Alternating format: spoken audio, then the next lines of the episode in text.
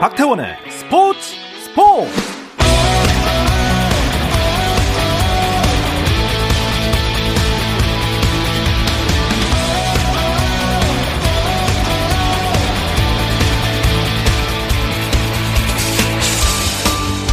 스포츠가 있는 저녁 어떠신가요? 아나운서 박태원입니다. 네, 금요일은 축구 이야기로 함께하고 있죠. 오늘은 다시 찾아온 A매치 주간 이야기를 해보려고 합니다. 한국 대표팀의 최전방을 책임지던 황의조 선수 부상으로 낙마하면서 새로운 공격진 이 조합 찾기가 11월 A매치의 과제로 떠올랐는데요.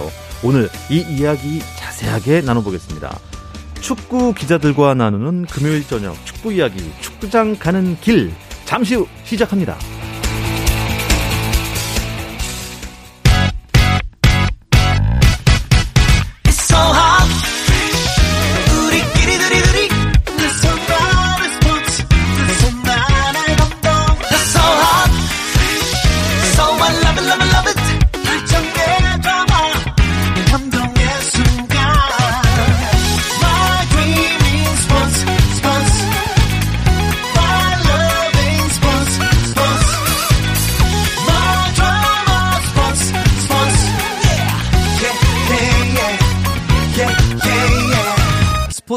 스포츠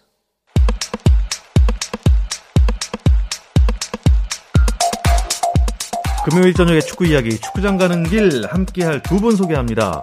서호정 축구 전문 기자 그리고 축구 칼럼니스트 배진경 기자 나오셨습니다. 안녕하세요. 안녕하세요. 안녕하세요. 어서 오십시오. 아, 두 분 조합도 새롭습니다. 하지만 뭐 두 분 호흡은 전혀 걱정하지 말라고 하던데요. 네. 어, 친분이 좀 오래된 사이입니까?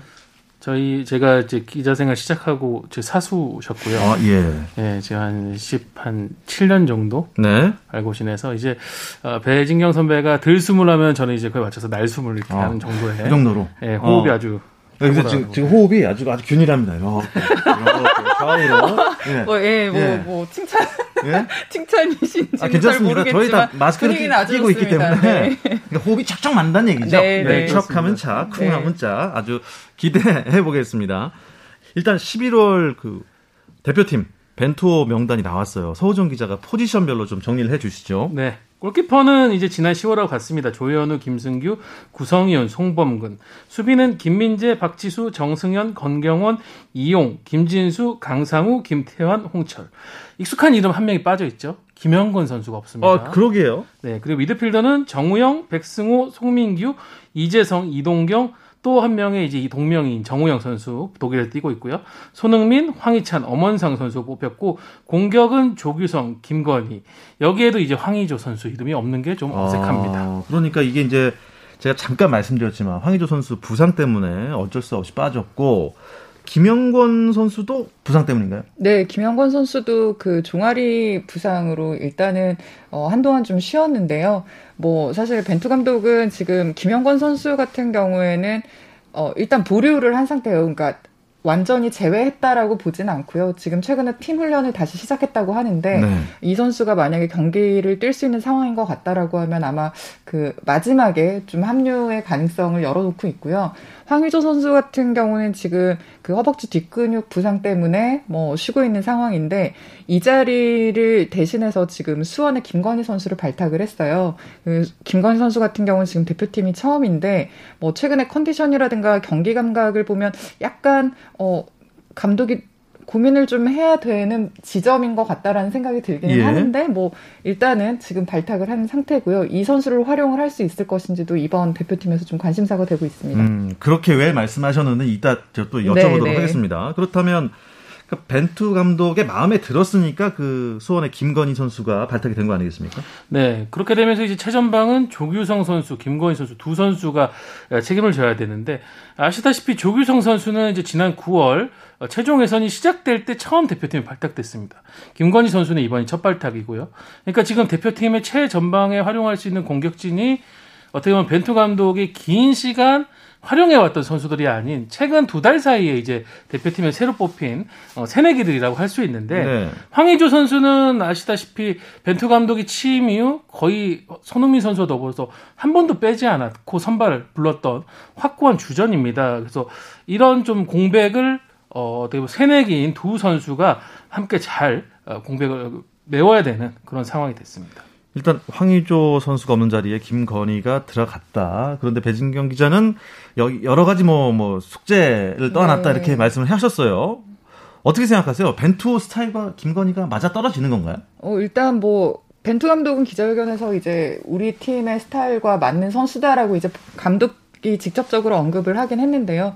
사실 그 벤투호에서 김건희 선수가 쓰인다면 아마 그 원톱의 역할을 해줘야 할 텐데 음. 그 자리에서는 버텨주고 간수를 해주면서 또 연계 플레이라든가 뭐 많은 좀 움직임을 보여줘야 되는 자리거든요. 뭐 사실 김건희 선수가 그런 역할은 해줄 수가 있고 또 그런 플레이 스타일도 갖고는 있는데 다만 최근에 이제 그 탈장 수술을 하고 복귀를 하, 하고 한 상태이기 때문에 이제 컨디션이 과연 이 대표팀이라는 아. A 매치를 치르는데 그 예. 굉장히 좋은 컨디션, 오. 경기 감각을 유지를 하고 있는가가 일단은 예. 조금 고민이 될 수 있는 지점이라고 보고요.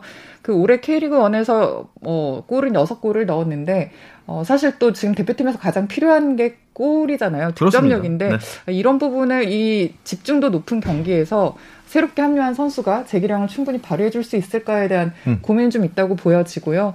뭐 김건 선수가 아니라면 기존에 있는 뭐 손흥민이라든가 또 황희찬이라든가 이런 선수를 좀 다르게 활용해 볼 수 있는 방법이 있을까? 음. 뭐 이런 고민도 좀 감독이 고민을 하지 음. 않을까 싶습니다. 조금 올린다든가 네네. 아니면 더, 더 공격에 가담을 시킨다든가요.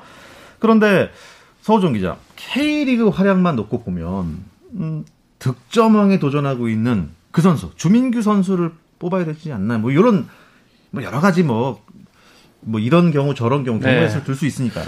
이게 이제 황의조 선수가 이번 11월에는 소집이 되지 않는 것이 일찌감치 확정이 됐기 때문에 이제 그 대체자를 누구를 선택할 것이냐에 당연히 초미의 관심사가 몰릴 수밖에 없었는데 네. 김건희 선수를 벤투 감독 최종적으로 선택을 했고 근데 이게 기록으로만 보면은 어, 확연 차이는 납니다. 지금 김건희 선수는 배진경 기자 얘기해 주셨지만 올해 리그에서 6골을 넣었고 주민규 선수는 지금 19골을 넣고 19골. 있습니다. 그러니까 3배 차이에 최근에 주민규 선수는 또 두 경기 연속 멀티골, 두 골씩을 넣었어요. 그러니까 최근에 어떤 감각이나 이런 부분, 컨디션적인 부분도 주민규 선수가 떨어지진 않는데 왜 이렇게 벤투 감독은 주민규를 외면을 하느냐라고 당연히 관심사가 갈 수밖에 없는데 네. 이게 뭐 비단 우리 대표팀만의 문제는 아닌 것 같습니다. 이렇게 공격진에서 확고한 카드가 있고 그 다음에 어떤 선수들을 선택하는 데 있어서는 이견차가 조금 있을 수밖에 없다고 생각해요. 감독의 어떤 전술적 성향, 어, 분위기 그리고 그의 어떤 취향, 철학 이런 것들이 모두 집결이 되는 거고 쉽게 생각하시면 그런 부분이 아닐까 싶습니다. 그러니까 어 골프를 치는 데 있어 가지고 당연히 이런 상황에서 드라이브를 써야 되고 네. 퍼터를 써야 되는 건 맞지만 네. 어떤 메이커의 제품을 쓸 것인가는 아. 사실은 치고자 하는 사람의 성향에 달린 거잖아요. 아, 그렇죠. 네, 그런 어떤 음. 차이라고 여겨지면 될것 같고 과거에도 우리 대표팀이 보면은 리그에서는 정말 절정의 감각을 보이지만 어, 외면했던 선수들이 좀 있긴 합니다. 그런 것과 유사한 사례가 이번 주민규 선수의 어, 대표팀 미발탁이 음. 아닌가 싶습니다. 저는 그 생각도 하고 있어요. 뭐 A 대표팀이니까 일단 나라별로 이렇게 대, 대, 어, 이렇게 나라를 이겨야 되는 거니까 나라 이름을 걸고 네. 여러 가지 경우의 수가 있을 수 있잖아요. 그러니까 뭐 이를테면 이강인 선수 음. 또 뽑을 수 있지 않았을까? 아마 이 이 얘기는 그 이강인 선수가 실제로 뽑힐 때까지 계속 나올 것 같기는 한데 네. 사실 이강인 선수가 이 선수 굉장히 좀 기대를 받고 있는 한국 축구의 그 미래인 것은 분명하고요. 다만 그 자리에서 비슷한 역할을 할 수 있는 선수들이 있거든요. 뭐 이재성이라든지 정우영이라든지 뭐 황인 황인범이라든지 지금 굉장히 좀 좋은 선수들이 이선에 어, 굉장히 많은 자원들이 있고요. 어, 이강인 선수가 사실 그런 기존 멤버들을 대체를 한다던가 아니면 압도적인 기량을 보일 수 있는 어떤 상황이 되어야 할 텐데, 뭐, 벤투 감독은 충분히 지금 소속팀에서 잘 뛰고 있는 건 알지만 기존에 있는 자원들에게 좀더 믿음을 주는 어, 그런 상황인 것 같습니다. 배진경 기자가 손흥민과 황희찬 포지션을 어떻게 활용하는가도 중요할 것이다 했는데, 그러면 서우정 기자 생각하시기에 손흥민 선수는 어디쯤 배치하는 게 가장 이상적일까요? 어, 이게 이런 문제라도 문제와도 이어지죠. 벤터 감독이 너무 공격수를 적게 뽑는다. 음. 이번에는 이제 20, 올 이번 소집엔 25명이 예, 뽑혔는데 그 중에 2명입니다, 공격수가.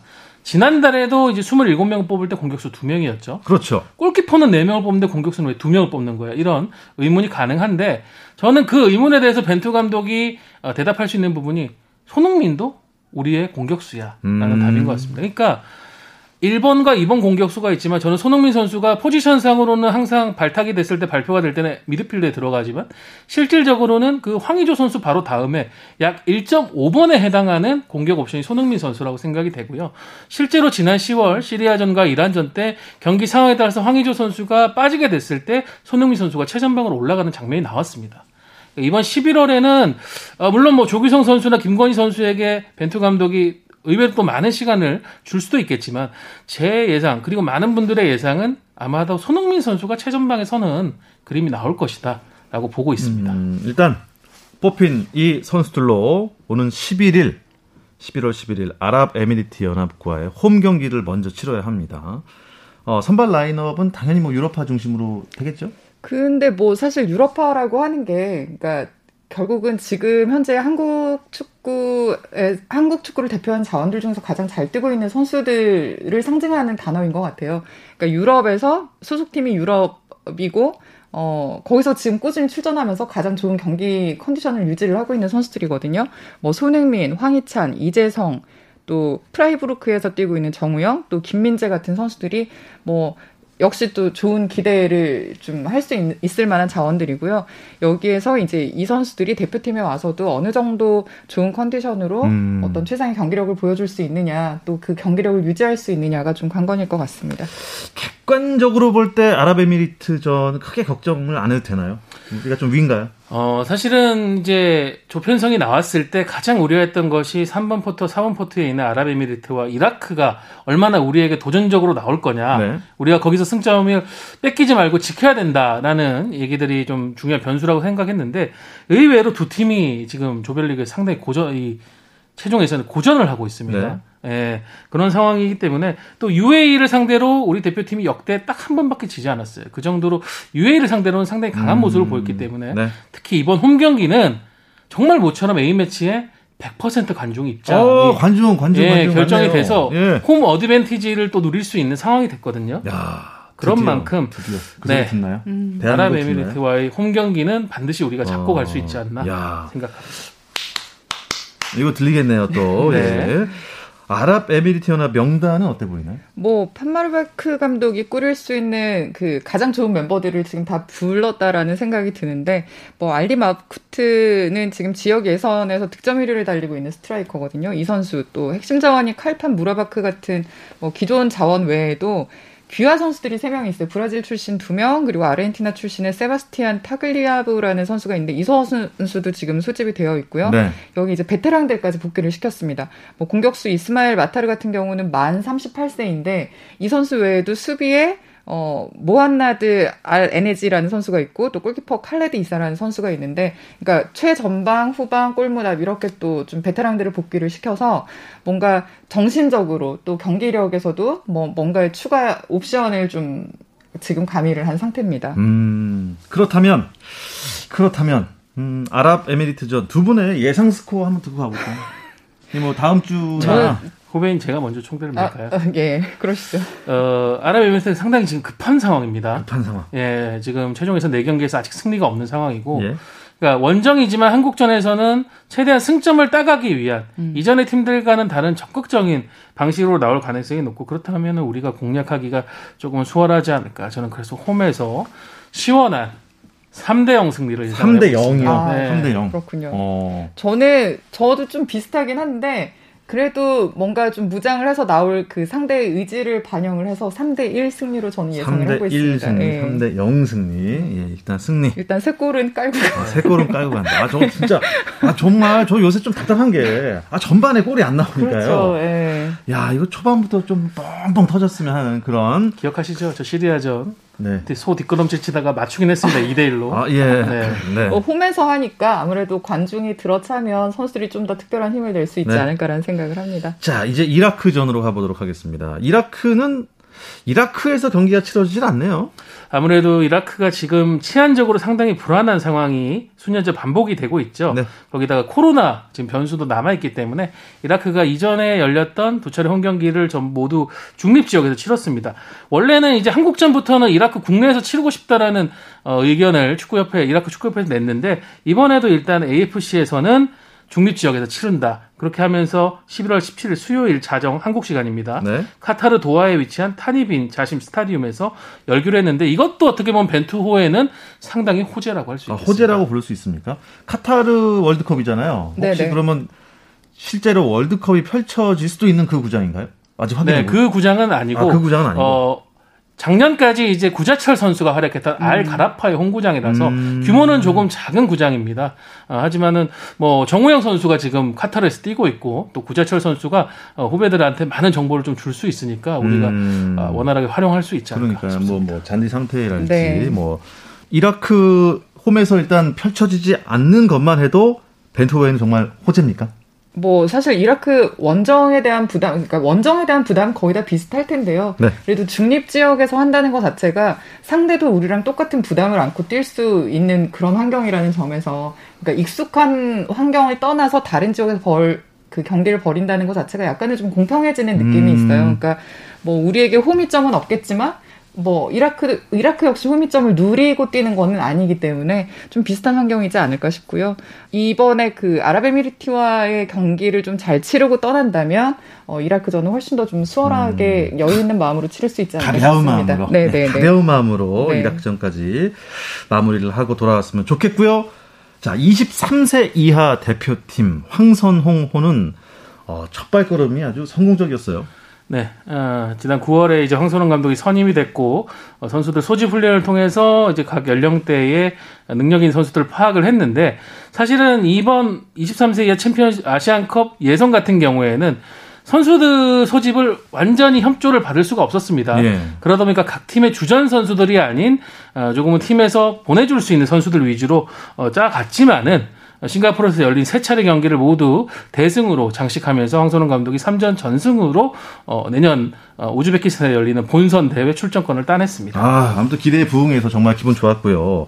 근데 소집이 또 다시 곧바로 되네요. 네, A매치 휴식기를 활용을 해서 올림픽 팀에서는, 그러니까 23세 이하 팀에서는 이제 다시 또 그 팀을 모아서 소집을 해서 훈련을 치르게 되는데요. 아까 서우정 기자가 잠깐 언급을 했지만 지난 대회에 데리고 갈수 없었던 네. K리그에서 주축으로 활약하고 있는 신예 선, 아, 그러니까 젊은 선수들을 네. 아, 이번엔 대거 소집을 했고요. 뭐 대표적으로 오세훈이라든가 조영욱, 정상빈 이런 선수들은 지금 뭐 K리그에서 주전으로 뛰고 있는 공격수들이라고 볼 수 있거든요. 이 선수들 그리고 뭐 어, 대전 감독 시절에 감독이 직접 지도했던 이지솔 같은 선수도 지금 네. 합류가 되어 있고요. 아마 두루두루 좋은 선수들을 좀 확인을 하면서 내년에 치를 어, 다가오는 여러 대회들에 대해서 좀 풀을 확보하는 음. 차원에서 이번에 훈련을 좀 진행할 것으로 보입니다. 자, 말씀하신 대로 A매치 휴식기를 앞둔 K리그는 강등과 승격 경쟁이 정말 치열하게 이어질 텐데요.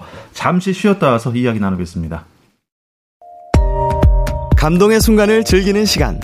스포츠, 스포츠. 박태원 아나운서와 함께합니다. 금요일 밤의 축구 이야기 축구장 가는 길 듣고 계시고요. 축구 칼럼니스트 배진경 기자, 또 서호정 축구 전문 기자와 함께하고 있습니다. K리그 1은 파이널 라운드에 접어들었는데 잔류 경쟁 정말 치열한 것 같습니다. 네. K리그는 이제 33라운드까지는 모든 팀들이 세 차례씩 붙는 예, 정규 라운드를 펼치고 그 뒤에 다섯 경기는 6위를 기준으로 반반을 쪼개서 어, 상위 팀과 하위 팀이 그룹으로 나눠서 경기를 하는 파이널 라운드를 진행을 하고 있죠. 네. 이 파이널 라운드의 묘미라는 것이 우승 경쟁보다도 오히려 아랫 동네에서 펼쳐지는 살아남기 그렇죠. 위한 이 생존 경쟁이 정말 재밌다고 하는데요. 어, 3일 수요일에는 파이널 그룹 B에 속해 있는 여섯 팀이 따로 먼저 또 경기를 치렀습니다. 그 경기에서 광주가 홈에서 후반 5분까지 3대 0으로 이기고 있다가 예. 그 뒤에 4골을 허용하면서 네 골이요? 네, 서울에게 와. 4대 3으로 역전패를 당했습니다. 광주로서는 이 경기를 잡았다고 하면은 11위였던 서울과의 승점 차를 1점으로 좁힐 수 있었는데 오히려 지금 승점 차가 더 벌어지고 말았습니다. 예. 그리고 포항은 홈에서 강원을 4대 0으로 꺾었고요. 성남과 인천은 1대 1 무승부를 거두면서 승점을 추가를 했습니다. 서울과 강원의 희비가 좀 엇갈린 것처럼 보이네요. 강원은 어우 감독을 해임했다고요? 네, 네. 그 지금 뭐 포항에 0대 4로 패했다라는 소식을 이제 서우정 기자가 전해줬는데, 어, 사실 이 정도 스코어 차로 무너질 거라고는 아무도 예상을 못했던 네네. 그런 대진이었기 때문에 음, 겨, 굉장히 좀 충격적인 결과로 내부에선 받아들여졌던 것 같고요. 사실 강원이 시즌 내내 뭐 성적이 좋았다고 볼 수는 없는데 그 감독을 교체를 하려고 했으면 아마 시즌 중에도 이루어졌을 수 있는 음. 그런 카드였을 거예요. 네. 근데 어, 지금 몇 경기 남겨두지 않은 상황에서 어, 감독 해임을 결정했다는 거는 이대로 가다가는 자, 진짜로 강등이 될 수도 있겠다라는 예. 어떤 굉장한 위기의식이었다고 음. 보고요. 뭐 아무튼 이렇게 지금 충격파가 하나씩 나타나고 있습니다. 어, 현재로서는 9위인데요. 성남이 음, 안심할 수 있는 상황이 아니죠. 네. 어, K리그 1은 이제 12위 팀이 자동 강등이 됩니다. 어, 지금 승점 33점에 광주가 어, 11위 강원과 38점 5점 차입니다. 네. 그런데 이제 성남도 아직은 이제 8점 차예요. 11위 팀과는 3점 차밖에 나지가 않고요. 네. 그러니까 10위 이상을 해야 이제 강등으로부터 완전한 탈출이 되는 거고 11위가 되면 또 승강 플레이오프를 치러야 되니까요. 네. 그래서 성남으로서는 어, 강원과 이 3점 차를 남은 어, 세 경기에서 더 벌려야 되는 그런 입장입니다. 음 그렇다면 일요일에 일정이 이어지는데 여기 관전 포인트가 있을 것 같아요. 아, 네, 뭐 지금 강원이 이제 그 감독 교체의 그 어떤 후유증을 딛고 네. 빨리 좀 수습할 수 있을 것인가가 굉장히 관건인데 상대가 인천입니다. 뭐 예. 홈에서 벌어지는 경기여서 그 강원이 어떤 좀 회복을 보여줄지 아니면 계속해서 부진 에서 좀처럼 빠져나오지 못하는 어떤 그 후유증이 이어질 수도 있으니까요. 네. 그게 좀 관심사가 될 것 같고 또 포항과 광주가 맞붙는데 포항은 지금 계속해서 주전 선수들이 부상으로 굉장히 지금 어렵게 라인업을 꾸리고 있는 상황이거든요. 그런데도 강원을 4대 0으로 이겼어요. 어, 이런 분위기를 가지고 또 지금 최하위로 어, 떨어져 있는 최하위에서 벗어나지 못하고 있는 광주를 또 이길지 아니면 광주가 그 어떤 마지막 그 벼랑 끝 어떤 혈투를 벌이는 네. 그런 힘을 보여줄지 좀 관심이 생기고 있습니다. 서울과 성남 있잖아요. 아, 여기서 성남은 무조건 이겨야 되는 거 아닙니까? 어, 무조건이라기보다는 일단은 비겨서 아, 예. 최대한 이제 어, 점수차를 유지를 해야 되고 서울로서는 이 경기가 참 변수인 게 예. 원래 서울은 홈 구장을 서울 월드컵 경기장을 쓰고 있죠. 예. 근데 지금 서울 월드컵 경기장이 잔디 보수 공사를 통해 가지고 잔여 시즌을 어, 이용할 수 없게 되면서 아. 이 경기부터는 홈, 홈 경기를 잠실 종합운동장에서 치르게 됩니다. 아 잠실이요? 네, 그러니까 서울 선수들도 처음으로 어, 가보는 경기장이 되다 보니 네. 아무래도 홈 경기지만 약간 음. 원정 같은 느낌이 날 것 같아요. 음, 그렇군요.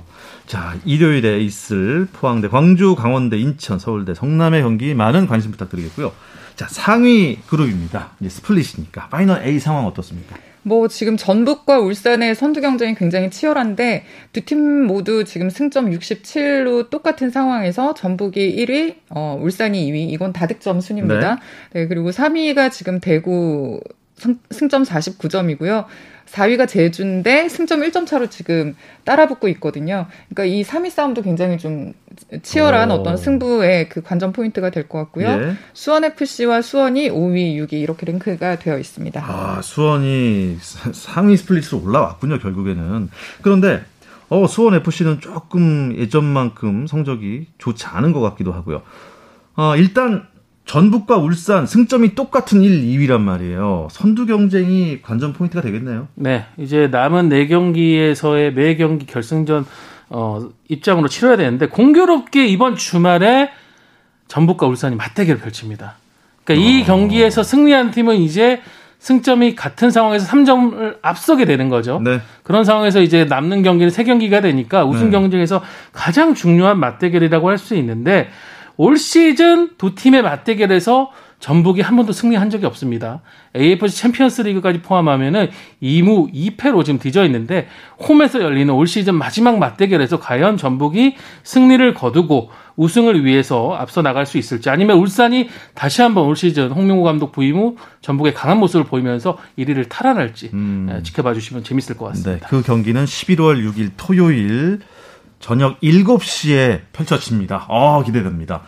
근데 뭐 울산은 얘기 들어보니까 어 3관왕까지 노릴 수 있는 거 아닙니까? 이렇게 되면? 아마 한 2, 2 3주 전까지는 3관왕이 가능하다는 얘기가 아마 이 자리에서 한참 나왔을 것 같은데 지금 챔피언스 리그에서 포항의 발목을 잡혀서 준결승전에서 탈락을 했고요. 아, 맞네요. 그리고 FA컵에서 또 전남의 발목이 잡혔죠. 그래서 또 결승에 결승으로 가지를 못하고 눈물을 흘리는 상황이 됐어요. 그러니까 3관왕까지 노렸다가 지금 남아 있는 건 이 K리그 하나밖에 안 남았거든요. 네. 근데 K리그에서도 어, 계속 선두를 달리다가 지금 전북에 밀려 있는 상황이잖아요. 굉장히 좀 괜찮다고 얘기는 해도 아마 내심 굉장히 좀 초조해진 음. 그런 상황이 되지 않을까 싶은데 뭐 서호정 기자가 지금 언급했듯이 이번 시즌 전적에서는 또 울산이 앞서고 있으니까 마지막에 어떤 힘을 발휘해 줄지 아니면 전북이 그동안 보여줬던 어, 그래도 우승 DNA를 갖고 있는 팀이다라는 어떤 저력을 보여줄지 좀 관심사가 될 것 같습니다. 네, 3, 4, 5, 6위가 이제 경기를 펼치게 될 텐데 관전 포인트 설명해 주시죠. 네. 어, 제주와 수원의 맞대결이 일단 11월 6일 오후 2시에 열리는데요. 제주가 지난 라운드에서 대구를 5대 0으로 대파하면서 엄청난 공격력을 자랑을 했습니다. 예. 그러면서 이제 승격하면서 일부 리그 돌아온 첫 시즌에 파이널 A 진입은 물론이고 AFC 챔피언스리그 출전권 경쟁까지 어, 나서고 있거든요. 그렇네요. 그래서 이 수원마저 꺾는다면은 제주의 파죽지세에 더 불이 붙을 것 같고요. 또 다른 경기는 수원 FC와 대구의 경기 11월 6일 오후 어, 4시 30분에 열리는데 반대로 얘기하면은 대구는 이제 지난 주말 당했던 참패의 후유증을 털어내야 되고요. 수원 FC도 지금 다섯 경기째 승리를 거두지 못하면 상당히 깊은 부진에 빠져 있습니다. 요거를 털어내기 위해서 두 팀 모두 이 경기에 최선을 다할 것으로 보여집니다.